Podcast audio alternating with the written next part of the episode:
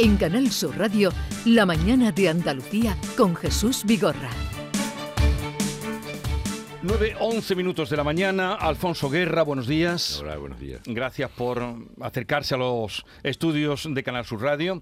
Bueno, eh, Alfonso Guerra, como saben, es vicepresidente del Gobierno de España, diputado desde 1977 a 2015, fueron 38 años. 37 años. 37 años de diputado. Es eh, vicepresidente del Gobierno hasta 1991, vicesecretario general del PSOE entre el 79 y el 97 presidente de la Fundación Pablo Iglesias hasta 2017. Y La Noche, que estamos, bueno, autor de libros como La democracia herida, Cuando el tiempo nos alcanza, Dejando atrás los vientos, una página difícil de arrancar, este último, La España en la que creo, que tengo aquí delante. Pero estamos en las vísperas del famoso 28 mm, de octubre de 1990, 1982, cuando usted, esa noche electoral, a poco de cerrar los colegios electorales, sale usted diciendo que tienen 212... 202. 202 diputados, sí. Mm. Lo tengo bien aquí, 202 mm. diputados. Eso significaba pues eh, un 80% de participación había, 48% mm. del voto se llevaba el PSOE, con una ventaja de 22 puntos y 95 escaños sobre el segundo partido. ¿Usted cómo recuerda aquel momento? Bueno, lo primero que tengo que decir es que el tiempo vuela, que hace 40 años de aquello. Yo lo, lo tengo en la memoria como si fuera algo muchísimo más cercano. Pero yo lo recuerdo como la confirmación de algo que se estaba labrando. Aquello no fue el triunfo de un partido, aquello fue el triunfo de, de la democracia, fue una fiesta de la democracia. Porque en el año 77 la irrupción de la libertad de votar por primera vez generó una alegría muy grande en la campaña del año 77, 15 de junio, la primera vez que votábamos desde 42 años atrás. Pero aquello se fue degradando, fue un momento clave el 78, la constitución española fue quizá la cima de todo aquello, pero luego se fue degradando y la gente tenía que agarrarse a algo, la gente pide seguridad. Entonces vio que el PSOE ofrecía una posibilidad. Lo vio en mayo del 80, en la, moción de censura de Adolfo Suárez, que no triunfó, pero que permitió que la gente viera que había una, una posibilidad. Y ahí se agarraron, y fue la fiesta, yo decía que era una fiesta de la, de la libertad de la democracia. Y fue tan estruendoso el resultado que todos los que estaban más o menos conspirando contra la democracia pararon. Dijeron, aquí no se puede. Estos son 10 millones de votos y 202 diputados estos han ganado, pero el campo es de ellos. Pero nosotros, por si acaso había duda, las primeras decisiones que tomamos eran tenían valor intrínseco y también tenían valor representativo, simbólico. Por ejemplo, las primeras decisiones fue la jornada laboral de 40 horas, empresarios, financieros, sepan que aquí hay autonomía, que es un gobierno autónomo, eh, interrupción voluntaria del embarazo, iglesia, sepan que este gobierno va eh, por su camino no, no, no hay influencia. Y, en la economía, la cosa de la religión y por fin los militares. Hicimos los criterios básicos de la defensa nacional, de entrada, para que también los militares supieran que la administración militar dependía de la administración de la única, el único poder, el único gobierno que era el gobierno de España. En fin, que yo recuerdo que aquello fue una en letras muy grandes, una gran aventura. ¿Y qué rescataría de aquel PSOE para este tiempo? Pues hombre, si hay un partido socialista que triunfa de una manera tan arrolladora, pues habría que rescatarlo todo. ¿Y qué eliminaría del que hay hoy? Bueno, una concepción distinta de, la vida política. La vida política hoy en España y en otros países se ha convertido en un territorio hostil. A la política ahora no se va con alegría, se va con, eh, con un poco de perspicacia. ¿Por qué? Pues porque en cuanto una persona da el paso de entrar en política ya es un sospechoso. Ya algo habrá. Entonces no hay alegría, no hay capacidad de invención de hacer cosas que no estaban en el programa porque la, vida lo está pidiendo, la gente lo está pidiendo. Y eso ha desaparecido de la sociedad hoy. Y luego hay un aspecto también, y es que antes los adversarios eran adversarios a los que se trataba con dureza, pero es que hoy no son adversarios, hoy son enemigos. ¿Se ha vuelto usted, señor Alfonso Guerra, más conservador con el tiempo? No, me he vuelto, si quiere usted, más tolerante. Los años te dan eh, mayor comprensión, o sea, a mí me interesa ahora más eh, comprender que juzgar. Quizás antes yo era más de quien juzga que quien comprende, pero lejos de hacerme conservador, eso me ha hecho mucho más convencido de las posiciones de izquierda. Es que hoy hay mucha presunta izquierda, por utilizar el, término que se usa para los delitos, mucha presunta izquierda que no son izquierda, que están bebiendo en las fuentes de eh, lo que en los años 30 llevó a Europa al, al precipicio, porque la etiqueta que se ponen es de izquierda, pero el comportamiento es conservador. Y entonces a mí me hace más, más progresista ver cómo actúan hoy los que se llaman de izquierda. A ver, eh, ¿Pedro Sánchez es más de izquierdas que usted? No me interesa el tema. Bueno, pasemos a otro asunto. Está claro, ¿no? bueno, eh, ¿qué planes tiene para el fin de semana? Bueno, fin de semana leer. Yo me dedico a leer, a escuchar música. Tengo un regalo inesperado que me va a dar por lo menos 10 años más de vida, que es una nieta pequeñita que es una verdadera maravilla. Y entre la lectura, los, eh, la música y la nieta, pues poco más. Pero mm, eso está muy bien y ya sabemos lo que usted lee, pero el día 29, el próximo 29, sábado, va a ser la gran fiesta en Sevilla de celebración, recuerdo, conmemoración. ¿A usted la han invitado? A mí no. A mí tampoco. No me lo puedo creer. Bueno, pues tiene usted que hacer un esfuerzo, ¿eh? Algún esfuerzo de, de creencia porque yo no miento, ni ahora, ni antes, ni nunca.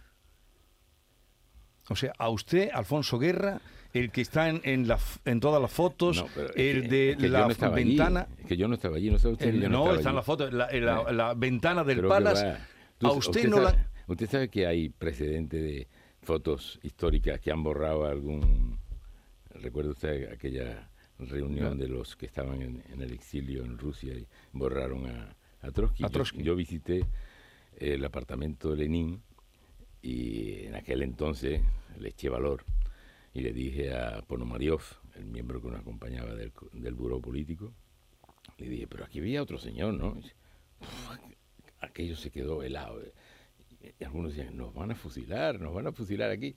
No había un señor aquí con una barbita. No, no, no, no, no, no. Fuera, fuera, fuera, nos sacaron de ahí como pudieron. Eso sucede en la vida, así. Pero ya está uno hecho a, a tantas penas y cavilaciones que no me cogen por sorpresa nada. Pero le habrá hecho eh, sufrir eh, este desaire. Nah, ¿esto cree usted que es un desaire? ¿Hacia mí? No. Yo creo que hacia quien toma determinadas decisiones. Un segundito, señor Guerra, porque en este momento estamos también en Canal Sur Televisión. Saludamos a todos los espectadores, telespectadores de televisión que se han perdido lo que usted me acaba de decir. Y, y, yo le voy a retirarle la pregunta no solo porque están ahora la televisión, sino porque es que me cuesta creerlo. O sea, el PSOE a usted no lo ha invitado a la fiesta del sábado 29. Ya se lo he dicho, ¿no?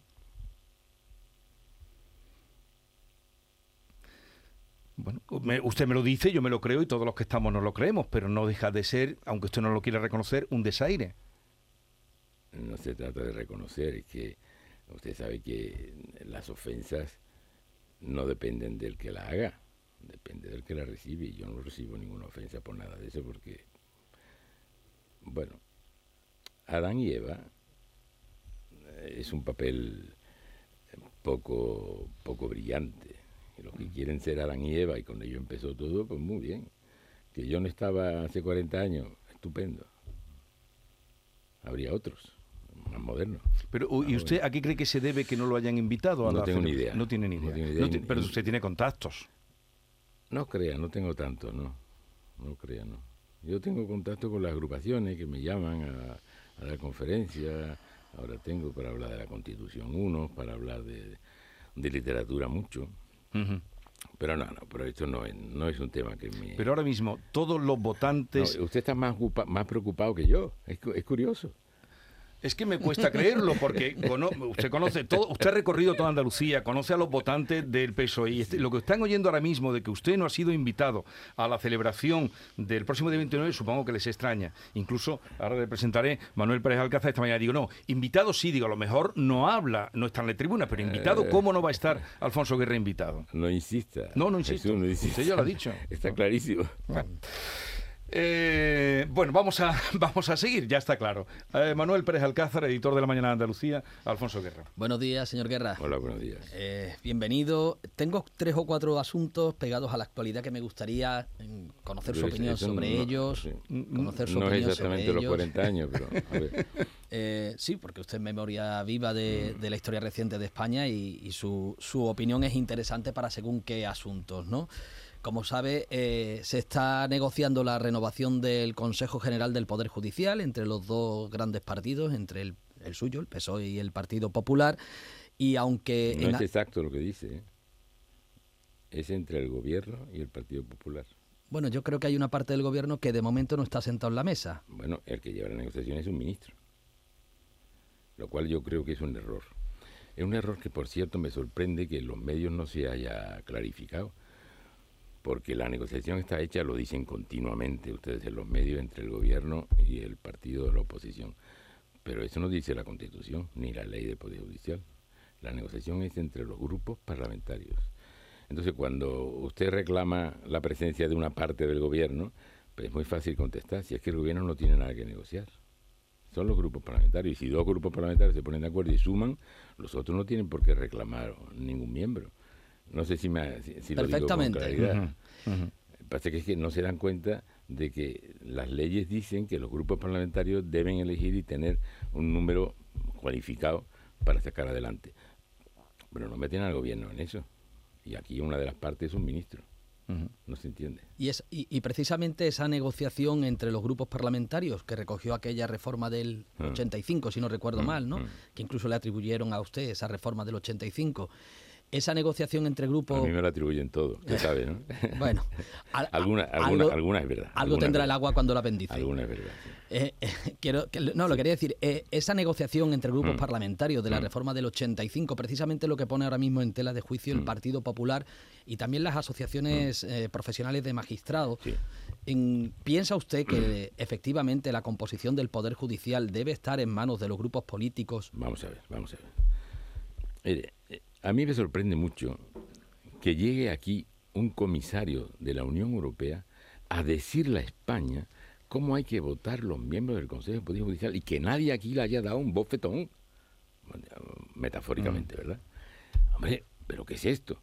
O sea que elegido por aquella Cámara donde está la soberanía popular, eso no vale. Elegido por unos jueces que han hecho una oposición, eso sí vale. Hombre, ¿esto qué es? Para colmo, para colmo, en el Parlamento no se pueden salir de la lista de 50 que le dan las asociaciones de jueces. Tienen que ser eso los elegidos, tienen que estar en esa lista que ya han dado los jueces. O sea, que es el colmo. yo reivindico la soberanía popular más que las asociaciones de, de, jueces, que por cierto dan los nombres sobre los que hay que elegir. O sea, que ya tienen una participación enorme. Pero no, si lo elige el Parlamento, eso está mediatizado. Si lo eligen unos jueces, eso es perfecto. Y viene un, señor de, la Unión Europea a decir esto aquí. A mí me parece. Ya, ya habrá leído que le atribuyen a usted una frase que usted mismo negó en sus memorias y que quieren relacionar con este asunto, aquello de Montesquieu ha muerto. Sí, pero es que, claro, la gente no trabaja. Cada día hay algún periodista que dice eso, pero es que no, no, no leen. Está archinegado eso. ¿Cómo siguen diciendo eso? Jamás dije eso. Lo que dije lo he repetido un millón de veces, pero da igual, porque siempre hay un plumilla que lo repite cada día, pero cada día, ¿eh? Es que me hablaron del Tribunal Constitucional respecto de la separación de poderes, y dije, no, el Tribunal Constitucional se crea la concepción mucho después de la muerte de, de, de Montesquieu. Montesquieu no tenía el Tribunal Constitucional en su, en su tesis. Bueno, pues eso es Montesquieu ha muerto. Bueno, vamos a, otros asuntos, ya que hemos entrado en el terreno de la actualidad, señor Guerra, luego volveremos a, los 40 años de la llegada al poder del PSOE. Mm. Pero mm, es admisible que para negociar unos presupuestos que se están negociando ahora, presupuestos generales del Estado, eh, se negocie la rebaja del delito de sedición. Bueno, claro, el gobierno justifica que va por separado pero la gente tiene la mosca detrás de la oreja. Y dice, si, si están negociando el presupuesto y ponen eso encima de la mesa, muy por separado, no creo que vayan. Sacar los presupuestos siempre es una tarea muy complicada para este gobierno, para cualquier gobierno. Eh, cabe la posibilidad de que a cambio de tu voto yo hable de otra cosa. Hombre, pero de, de rebajar las penas de una gente que han sido condenados por sedición, resulta muy difícil aceptar, muy difícil, muy duro aceptar eso. Ahora, eso ya como es pan de cada día, mira, hay una monserga ahora que se oye todos los días, esto de que, pero hombre, si Bildu está haciendo lo que le pedíamos, que dejara los tiros y viniera a las urnas, oiga, le pedíamos más cosas, le pedíamos que condenara al terrorismo, le pedimos que nos ayude a los 350 asesinatos a descubrir quiénes son los, los asesinos para, para que paguen su pena. Nada de eso hace. O sea que esos son monsergas. La gente tiene intuición, a lo mejor no tiene el background, el conocimiento profundo de los datos, pero tiene, tiene olfato. Y todo ese tipo de negociación la gente no lo acepta. Y yo creo que electoralmente va a ser dañino para el PSOE. Eh, pero los presupuestos van a pasar, estos presupuestos van a pasar la primera prueba eh, esta semana. Mm. Pero dice usted que, que no, eh, no admite o, no le gusta que se toquen, que se pacten otros asuntos para sacar adelante los presupuestos. Sobre todo asuntos tan delicados, ¿no? asuntos que en sí mismos necesitan mucha reflexión, tocar el código penal. Están con esta historia de ponerlo al nivel de los europeos. Eso es mentira los europeos tienen toda clase de leyes variadas. Eh, parece que la terminología que utilizan, la de sedición, no existe, pero las condenas son como tan altas o más altas que aquí. Pero la gente busca subterfugio para que le acepten lo, lo que se plantea, pero se dicen muchas tonterías. ¿Por eso cree usted que este gobierno, o en concreto Pedro Sánchez, tiene desconcertada a España? No sé, si tiene desconcertada, si es verdad que el electorado socialista anda un poco preocupado. ¿Y de cara a las elecciones municipales? ¿Falta mucho? Bueno, las elecciones municipales eh, tienen un componente que no tiene la legislativa, y es que la personalidad del alcalde o el candidato para la alcaldía juega mucho, juega mucho. Entonces se puede usted encontrar a veces que eh, un partido, pongamos a, para no hablar de ninguno concreto. Ahora, antes, por ejemplo, en un lugar el Partido Comunista sacaba mayoría absoluta y en la legislativa no sacaba nada, pero nada, sacaba 10 votos. Y, porque la personalidad del alcalde juega muchísimo. Entonces, en las municipales, digamos que se puede matizar mucho un éxito o un fracaso, porque hay mucho juego de personalidades que ganan aquí. Eh, ahora mismo parece que está en la cresta absolutamente el alcalde de Vigo. Pues eso es una, una, cuestión, una cuestión de personalidad. A lo mejor después la legislativa allí no sacan lo mismo, ¿no? ahí se disfraza un poco. ¿Qué, qué, pasa en las municipales? Eh, ¿Vale con contar el número de alcaldes o contar el número de concejales? No, es mejor decir qué población hay bajo alcaldes de tal partido o de cual partido. Si estuviera usted en el Congreso, donde estuvo 37 años, mm, ese, e, ese, ese planteamiento que hace es imposible porque yo vi, yo vi venir el Congreso y me fui. Ya. Bueno. Que lo vi venir. Que hay ahora lo vi venir. No, yo, este a mí no me interesa. ¿Usted vio venir que llegaría la ley trans, por ejemplo? No la ley trans, sino la fragmentación, la falta de respeto a las instituciones. No me interesa.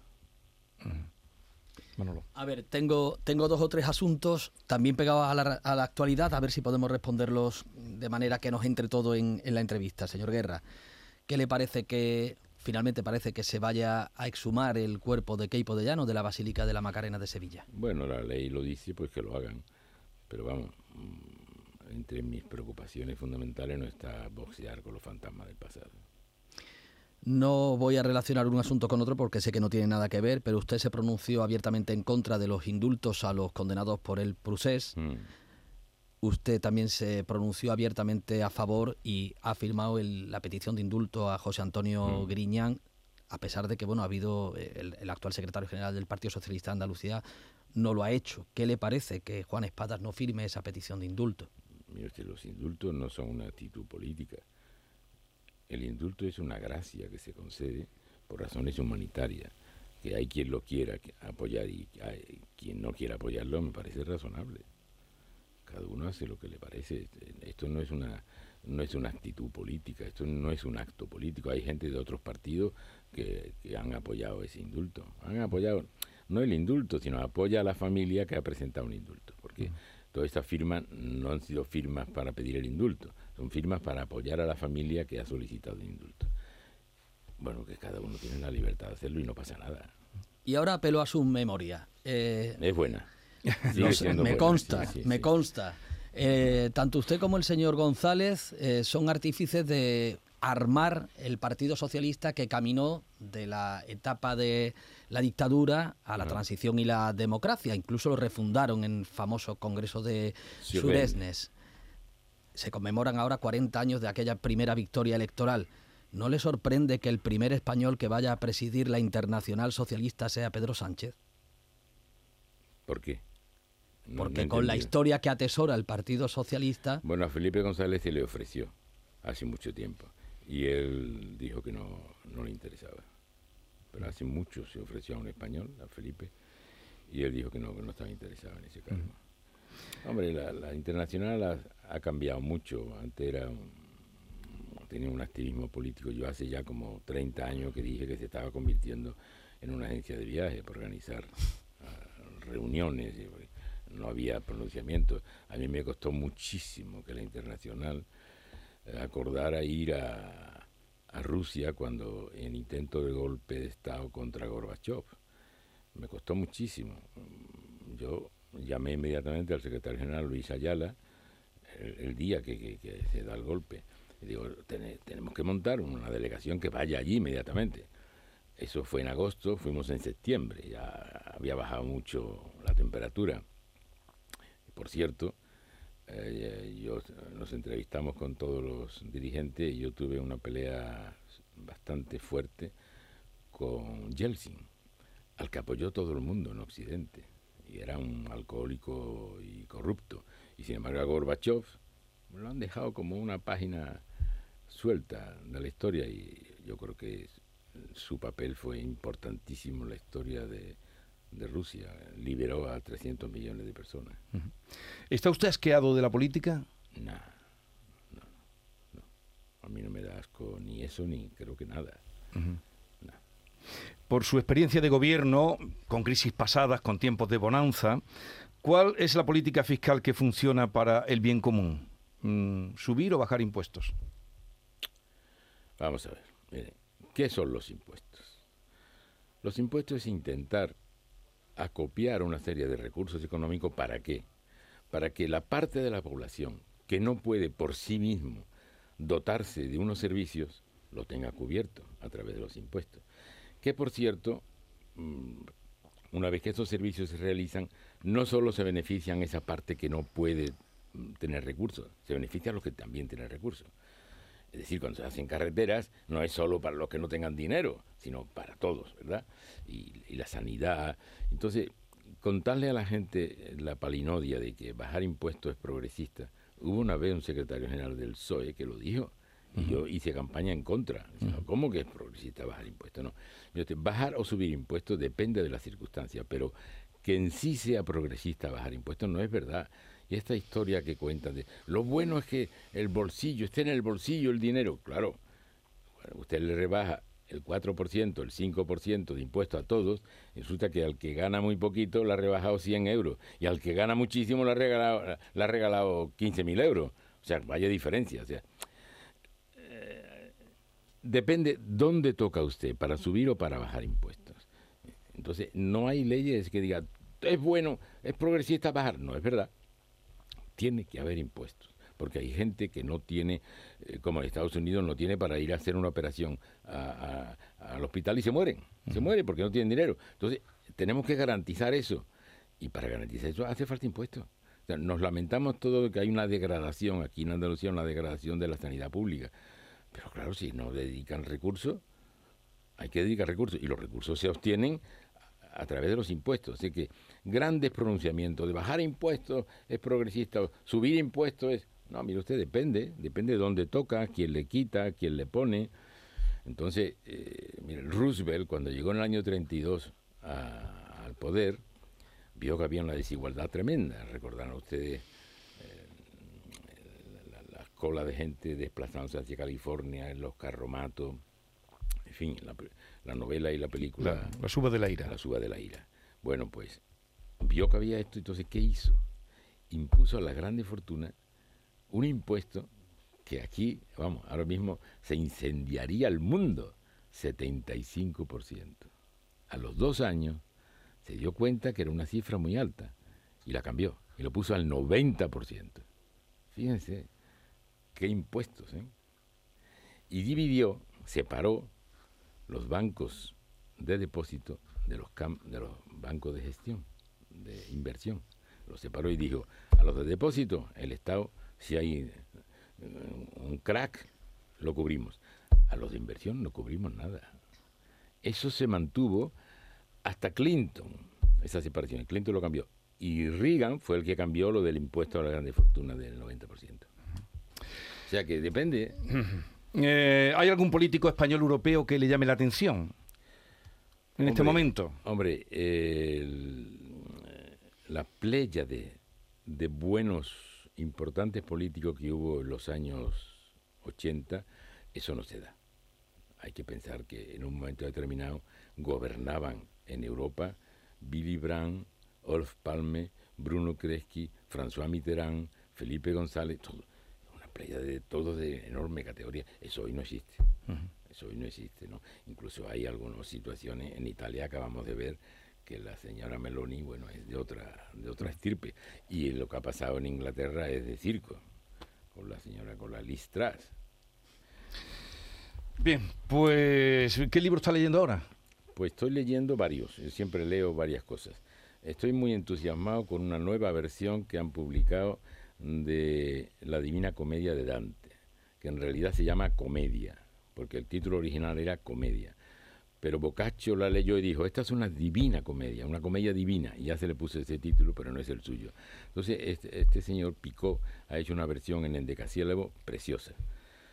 Estoy leyendo eh, un libro que se llama, ya lo he terminado ya, eh, Prisioneros, de, Prisioneros de la Geografía, que es excelente. El que quiera conocer lo que está pasando en Rusia, en Ucrania, que lea ese libro, que está escrito antes. Está escrito en el 18, pero parece que está escrito ayer.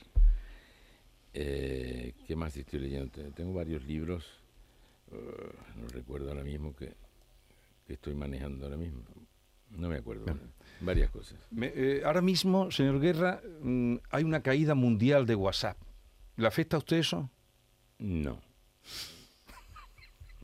No, es noticia. Ahora mismo hay una caída mundial de WhatsApp. Sí. Bueno, porque lo cojan, que lo recojan. no, yo uso eh, WhatsApp naturalmente, pero bueno, para lo imprescindible. Eh, yo cuando veo el WhatsApp y, la gente con el teléfono, yo cuando veo la gente con el teléfono y yo una hora hablando por teléfono, pero bueno, dos minutos está bien, dos, tres minutos, pero una hora hablando por teléfono la gente. No, yo soy, para eso soy muy funcional. El teléfono para mí es una cabina. Eh, las antiguas cabinas tienen uno que buscar una cabina para llamar. Pues yo llevo la cabina aquí. Mi teléfono la tiene muy poca gente, no suena. El teléfono mío no suena nunca. Soy yo el que quiero llamar y tengo la cabina en el bolsillo. Si en el transcurso de, las próximas horas le llamaran para, insisto, para para el acto de, de FIBE, la celebración del 40 aniversario, ¿acudiría o no? porque a lo mejor no han caído, han dicho, eh, Leche Vigorra le ha preguntado y, no hemos caído en invitar al señor le diría que estaba la cosa un poquito atrasada ya, ¿no? Un poquito atrasada. Tenía, que tenía usted ya planes. sí, pues sí. Bueno, Alfonso Guerra, gracias por la visita y nada, que siga bien de salud y esperemos ya el próximo libro, que seguro que está ya... Eh, bueno, no sé, no sé. Estoy un poco perezoso. Mi, nieta me lleva mucho tiempo. Gracias por la visita, lo dicho. Ah, y, em, no sé si feliz, sí, feliz celebración del 40 aniversario mm. el próximo día 28, que usted ese día lo recordará. Y muchos españoles también. Sí, muchos españoles, seguro. Seguro que hay muchos españoles que sienten una cierta nostalgia de aquella época. Yo también. Adiós, buenos días. En Canal Sur Radio, La Mañana de Andalucía con Jesús Vigorra.